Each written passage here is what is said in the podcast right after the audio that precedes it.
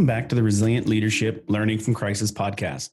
I'm Seth Schultz, the Executive Director of the Resilience Shift.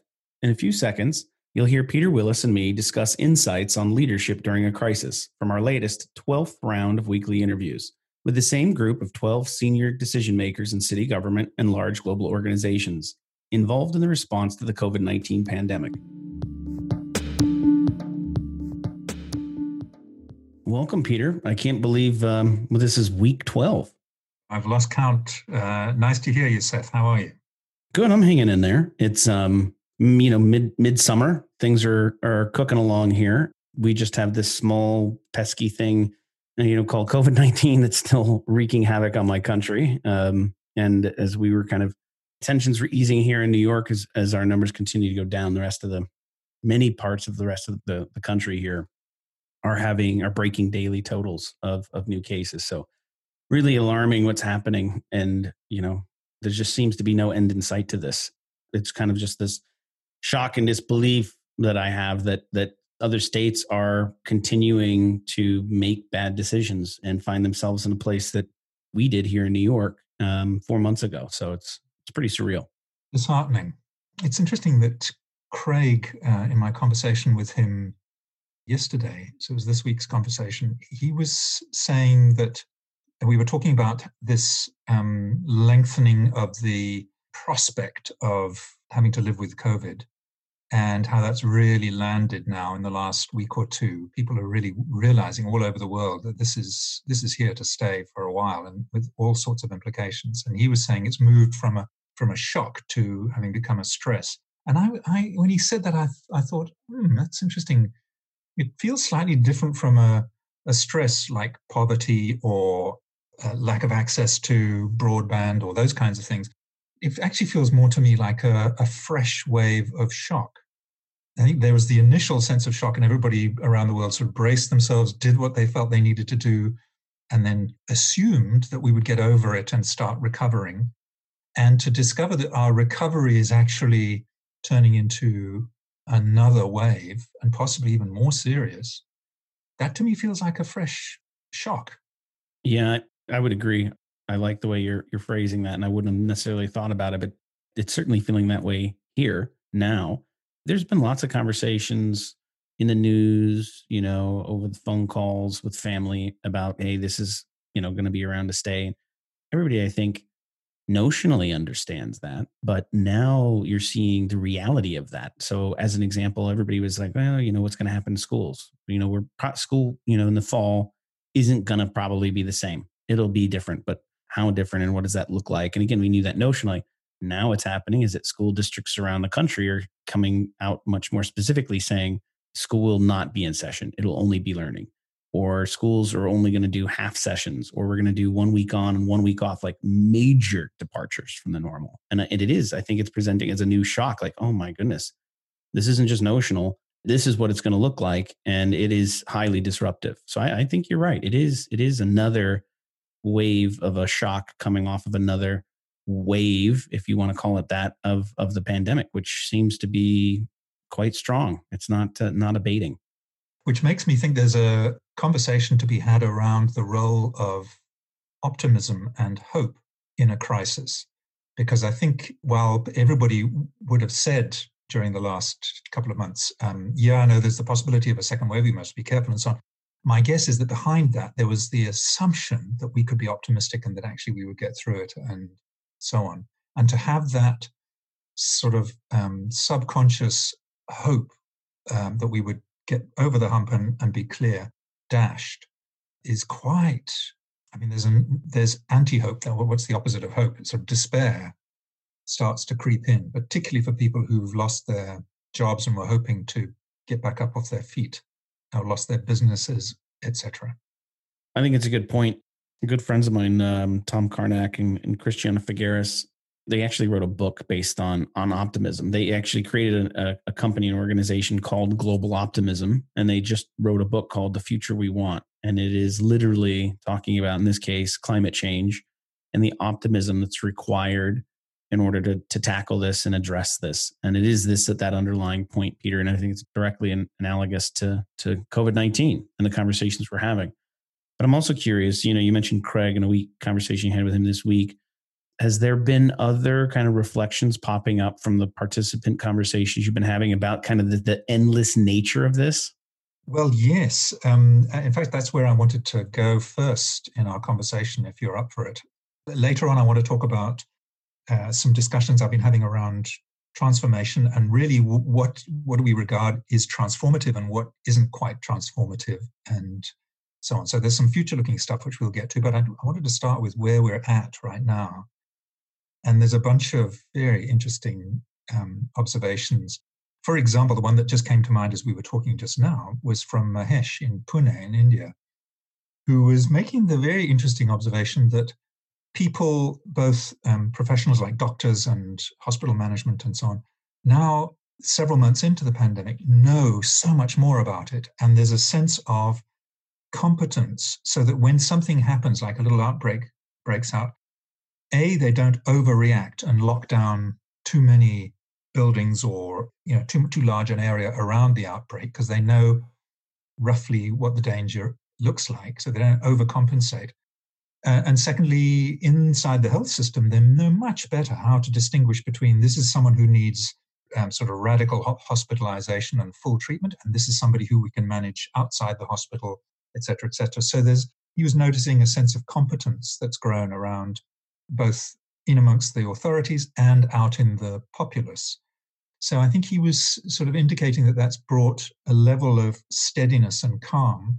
But I'm going to check in with him I'm speaking to him tomorrow about whether this is actually translating into calm, given that the numbers are getting worse in India as in the States and here in South Africa.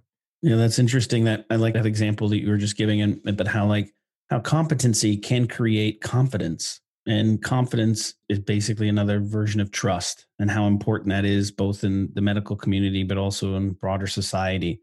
But then it's this interesting play too, because as we get more competent, we get more confident. And as we get more confident, dare I say, we get more complacent and or this, you know, we've got this thing licked and it's not that really big of an issue. And that's right when it comes back and bites you again. It's it's it's a really interesting conundrum.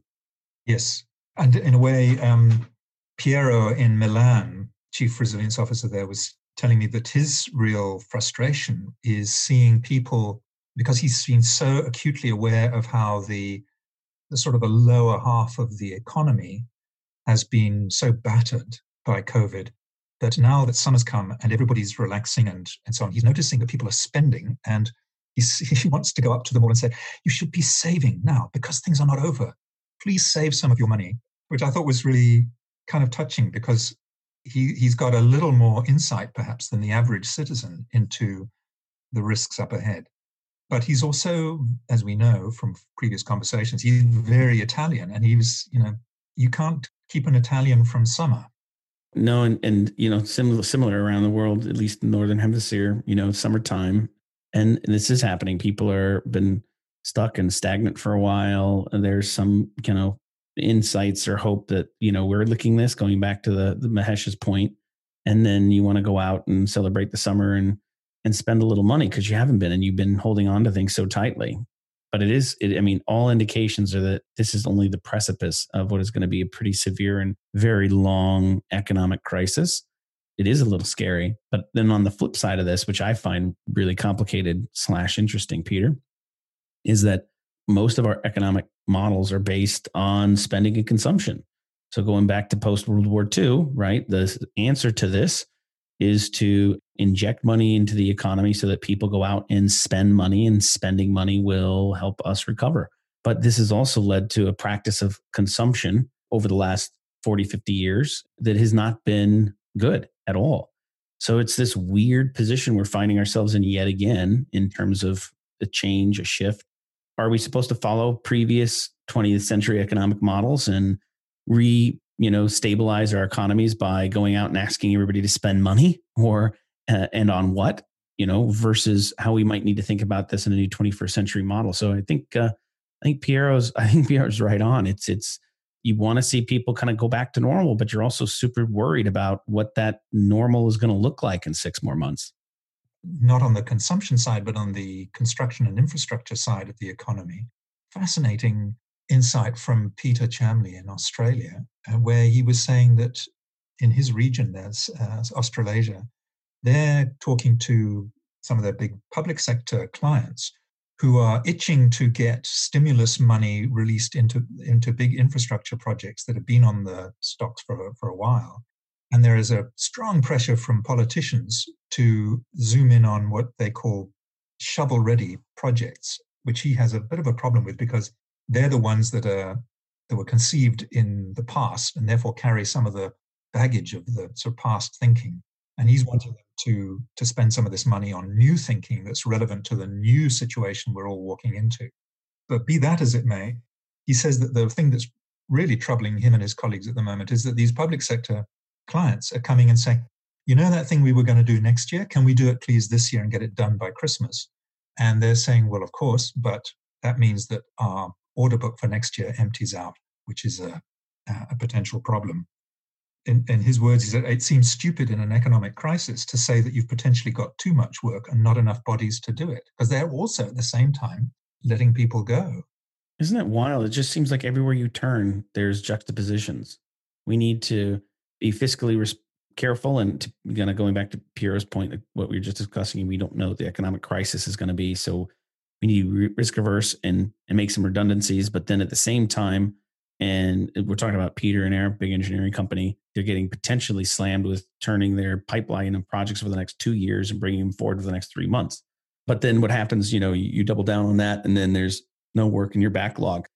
I also think it's really interesting the comment that you just made about the stimulus and you know the idea that we need shovel ready projects and they're they've been designed on process and thinking in the past. So are they not fit for purpose and I read this interesting article uh, in Time magazine over the weekend, and the uh, the author was was quoting. Uh, I can't I can't can't recall the person now. Shame on me. But um, the the comment that was made is we've basically we've run out of time to build new projects in old ways, and it was such a simple way to say that and so elegant. But what strikes me to what you just said, Peter's insight, is that not only are we still doing new things in old ways. But this crisis and the stimulus that's going to that happen to, to rebound about us is going to we're going to be doubling down on doing new projects in old ways. And the time to actually sort out what we need to do differently, we've just lost. And on top of that, the, the money that's getting poured in, I think I just saw a figure $11 trillion has already been poured in globally to help um, prop up the global economy in the last three months. And it's something that's of that same order of magnitude in the next six months, we're pouring all the available capital we have into this right now, which means, you know, three or four years from now, when we keep needing to evolve the way we're doing things and build infrastructure and resilience for future, you know, fit for future purpose, we're not going to have the money to do it because we're spending it now. So it's really putting all of these decisions right now into a pressure cooker. Um, and I don't know if everybody's realizing how really intense this next six months in decision making is going to be.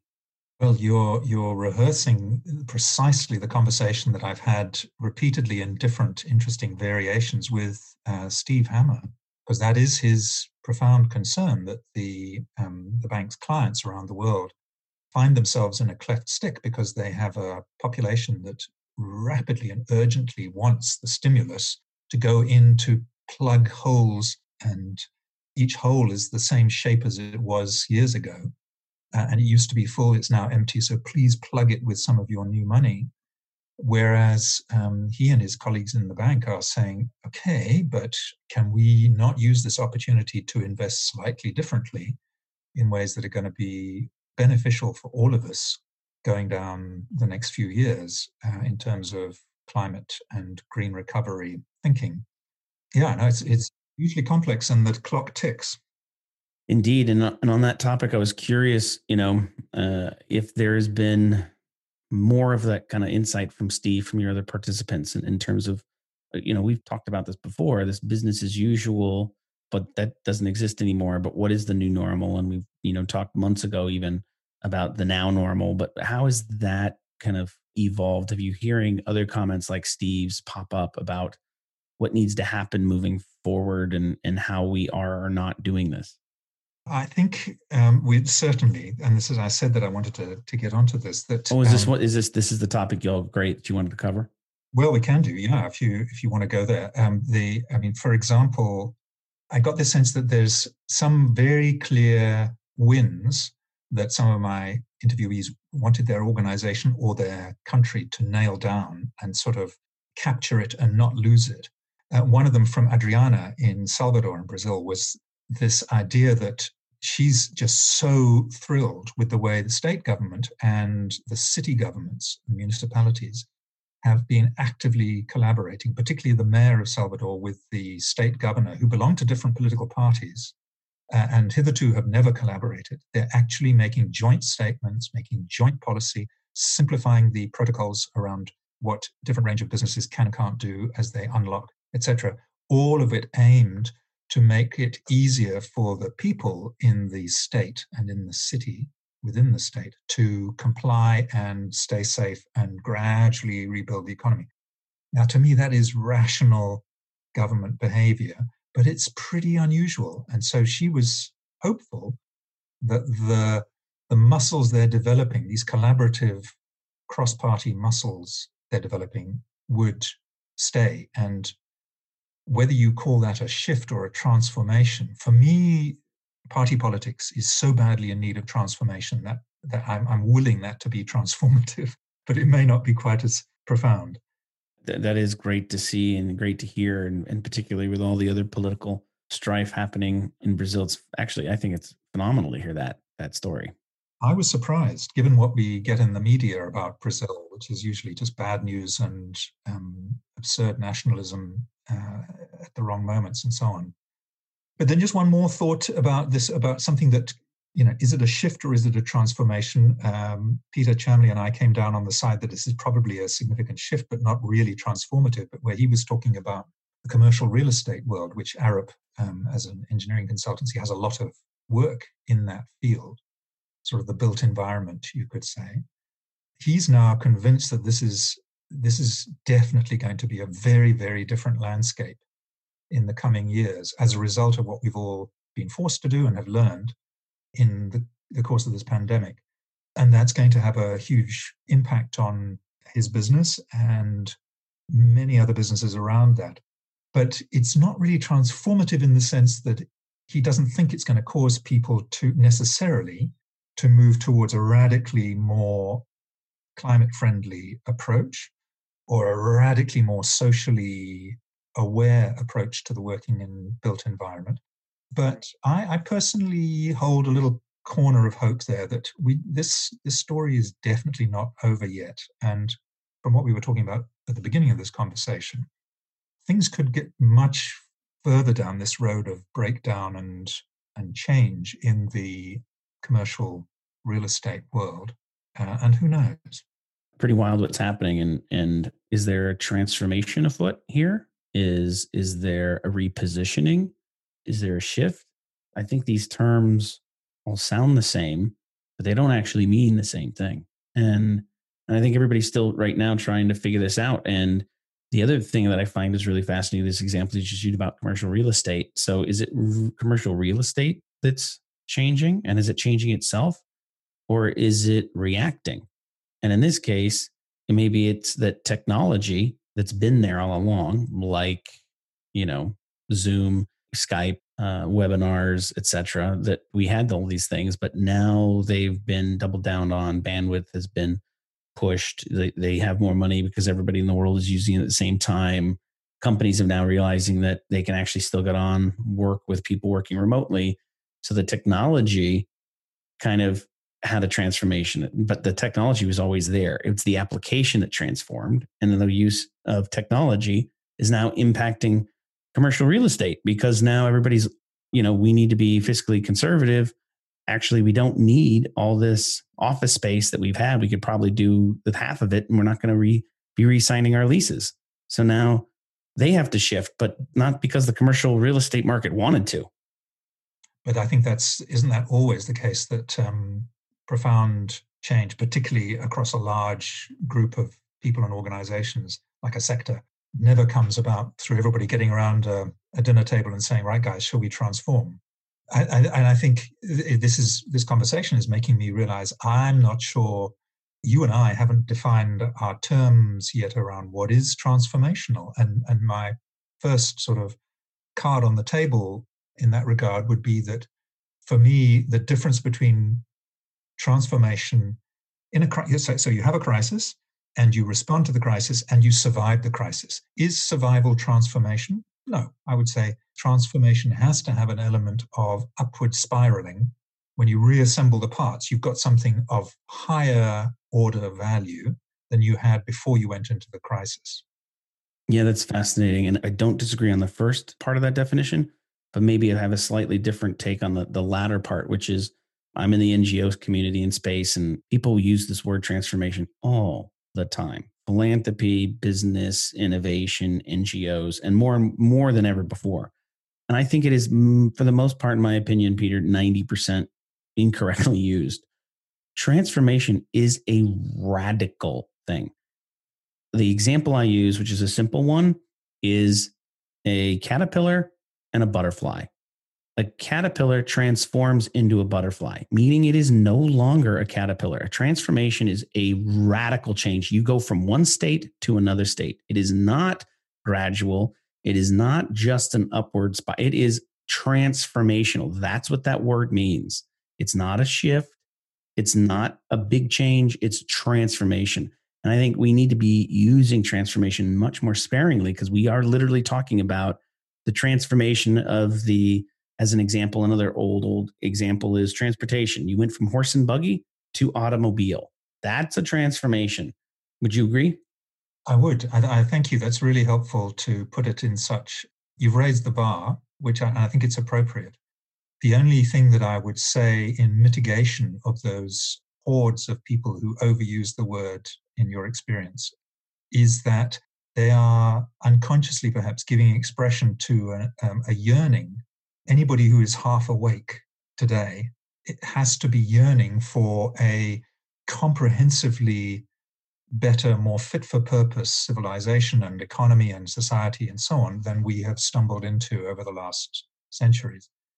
And so by talking about transformation, we possibly, perhaps foolishly, think that, that we can bring it closer. But I, I welcome the discipline of your definition and I think your two examples are absolutely a, a fantastic benchmarks because you literally have a change of form in those cases.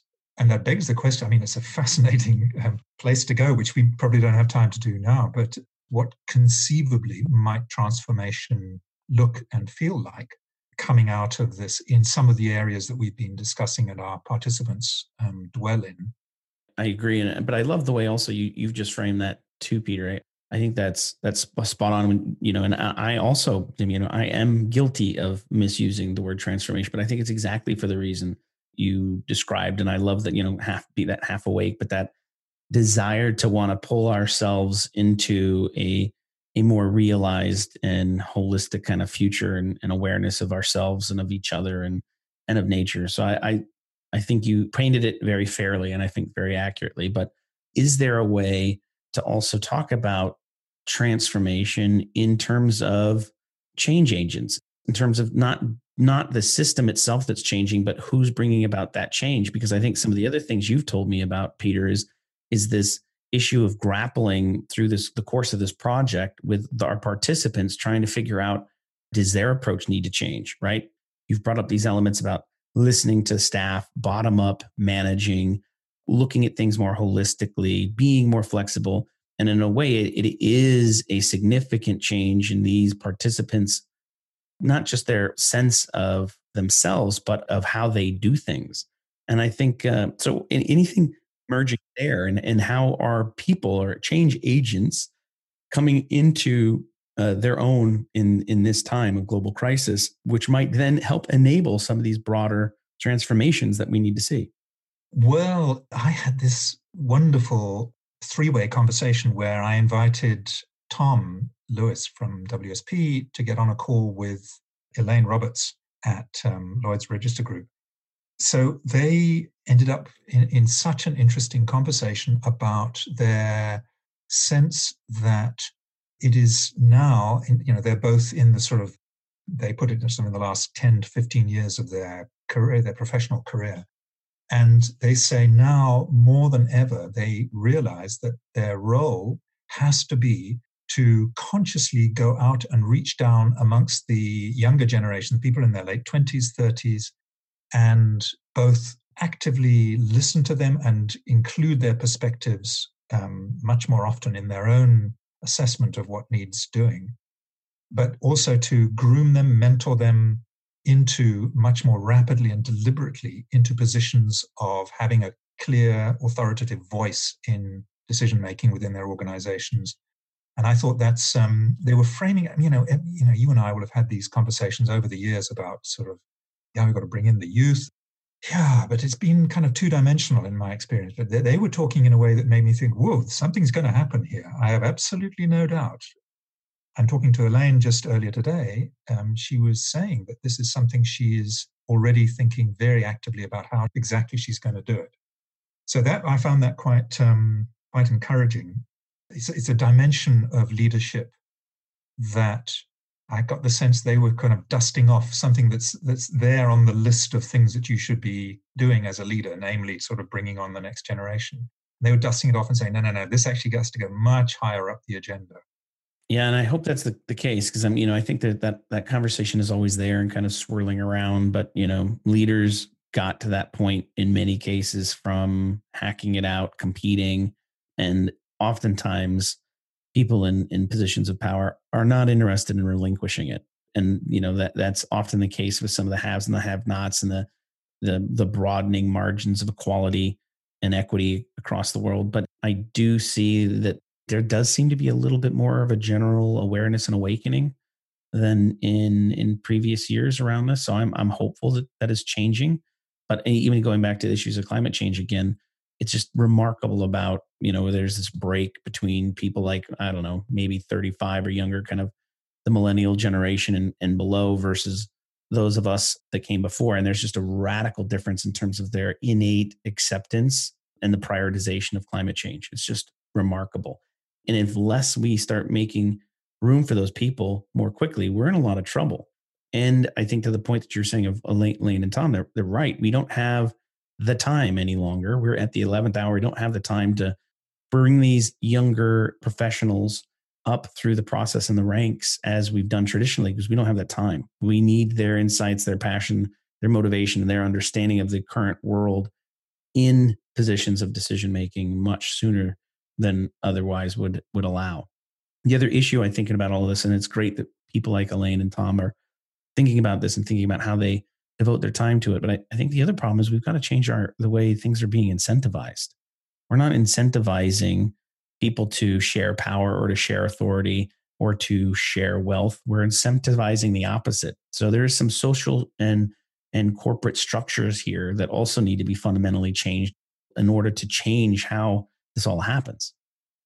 Wow, that's a sure. What an interesting thought and particularly I, I, I, like the way you threw in social as well as organizational corporate uh, incentivization because it strikes me that we're talking sort of uh, we're lumping together the the younger generation you know anything up to mid 30s or whatever but actually my sense and from talking to one or two my son and some of his generation is that um, the the really that sort of the people in their 20s whose career is being really knocked sideways by COVID before it's even got going, they are, in a way, a different case because, yes, they've got what you describe this sort of innate, no questions asked compulsion to get the world shifted so that we can cope with the future and create a future for them that's currently sort of draining away.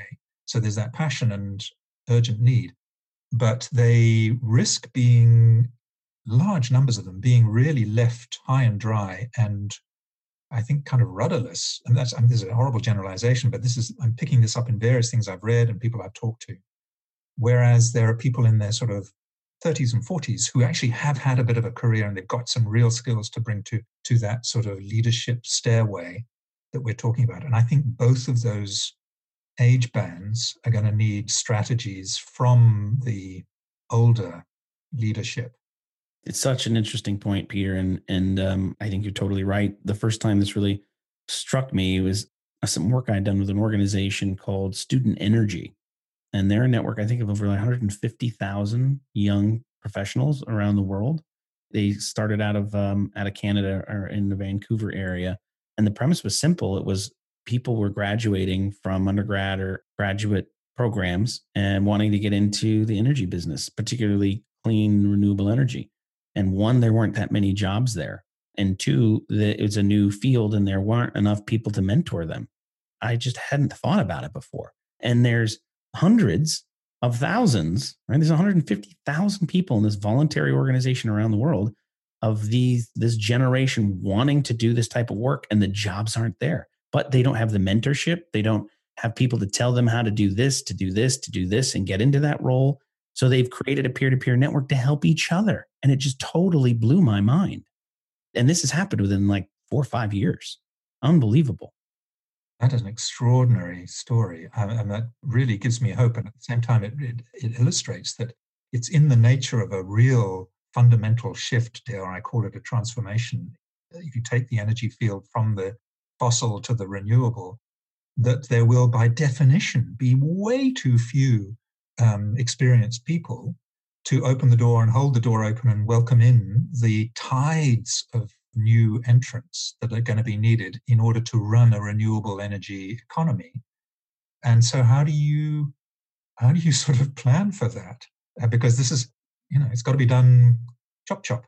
I totally agree, and it's it's one of the things that's most fascinating to be, you know, and we talk about again going back to this word transformation. How are we doing this? And we we talk about how we need to decarbonize in this amount of time, and we need to ensure the the resilience and, the, and adaptation measures are put in, and we keep talking about this, but who's going to do it? And when you talk about all the trillions of dollars, you're shifting the trillions conversation and all the investments that need to be made, and now you've got all this, you know, going back to our earlier part of the conversation, the stimulus around COVID and then the stimulus uh, funds, et cetera, and points Peter was making about needing people to do this now. We don't have this. And people keep talking about skills, and we needed to upskill the global workforce and find jobs for them, but they often what's interesting to me is they these conversations usually sit around how do we bring people forward, right? So it's people that are doing these jobs, these jobs like in the fossil fuel industry or coal mining are going to go away. How do we retrain them? But those conversations are usually around political purposes to try to get people into a new agenda, which is, you know, it, that's an important part of the conversation it needs to happen. And we don't want to leave people behind in this new future transformation. Let's go back to that word again. But nobody is talking about the massive amount of education that we need to be providing to the younger generations around the world simultaneously and not just from an academic perspective but from a jobs and mentoring ship. We need to have massive investments or all of the tr- you could shift all the trillions you could align all the politics and you can have all the policy. It doesn't matter if you don't have an educated and practiced workforce peter and nobody's talking about it. I'm right with you, Seth. This is a, a sort of a, a silent bottleneck that's has the potential to really flatten any attempt to to actually transform this sector at the speed it needs to go. But I but I think we're seeing some helpful signals, and it would be fun to maybe come back to you and talk more about this. But but mm. but just you know the examples you've you've given where you've, we've got people in leadership positions in big organizations like Tom and Elaine realizing that they've got to make it their personal mandate and mission to engage more with younger people, professionals in their organization, and spend more of their time doing that. We've got these organizations like Student Energy popping up to help these communities of youth help themselves essentially. And then at the same time, we've also got these really good signs and, and indicators that actually a change in the education system and technology around COVID might actually help. I saw this really fascinating interview with a dean of a, of a big university system uh, here in the US and talking about, hey, you know, next semester is going to look significantly different. He was making the argument that the university system is kind of globally has been kind of fooling itself and like we're going to be fine, we're going to transition. He was he was predicting that the university system would, would be right up there with the commercial real estate and airline industry and being totally wiped out or really impacted by COVID. But he also said there was great hope because he was saying, you know, one of the things that we've been failing to do in the US is to, to fulfill our promise of educating our population and propelling them into a more prosperous future. because our our uh, admittance classes across the universities in the US over the last 20 years have been declining because of cost, because of complexity, because of availability. And what he was saying is by shifting to online and or special freshman and, and sophomore classes are usually one directional. It's just lecturing. So he's like, you know, they, it doesn't really hurt when you lose that type of in classroom experience between the student and the teacher. It's most just one way lecturing. That can happen virtually. And by doing this virtually, we can allow these these students to take the classes during the time of day when it best suits them. They can work around this. But he's like, we can also double and triple our admittance classes and get back to like the early 80s in terms of the number of people we were educating. So keep there's all these things that are kind of really helpful early indicators that we could have a shift here and really double down in terms of how we're inspiring, motivating, and educating a younger generation of decision makers. So hopeful stuff. Um, but this has been such a fascinating conversation as usual, Peter. And um, I'm just really sad that this we're almost done. We only have two more weeks of this. I know it's hard to to grasp, but there we are. Time uh, I was about to say something profound about time, but I don't know what it is. well, in this case, it, I guess it's it's just that we're almost out of it, and uh, as usual, right? It's always the ticking the ticking clock in yeah, the back of our minds. Yeah. Thanks again for a great conversation, so Peter. Yeah, absolute pleasure. I really enjoyed it, and I look forward to next week's. Keep well, Seth. Thanks, Peter. You too.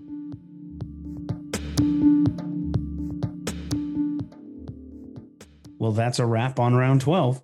We've got just two more rounds of weekly insights to go, but we'll have more content in this podcast stream as we close out the project, so stay tuned. If you'd like to hear what we distilled in previous rounds or our summary of insights at the midpoint of the project, check out the project page or podcast stream. Links are in the episode notes.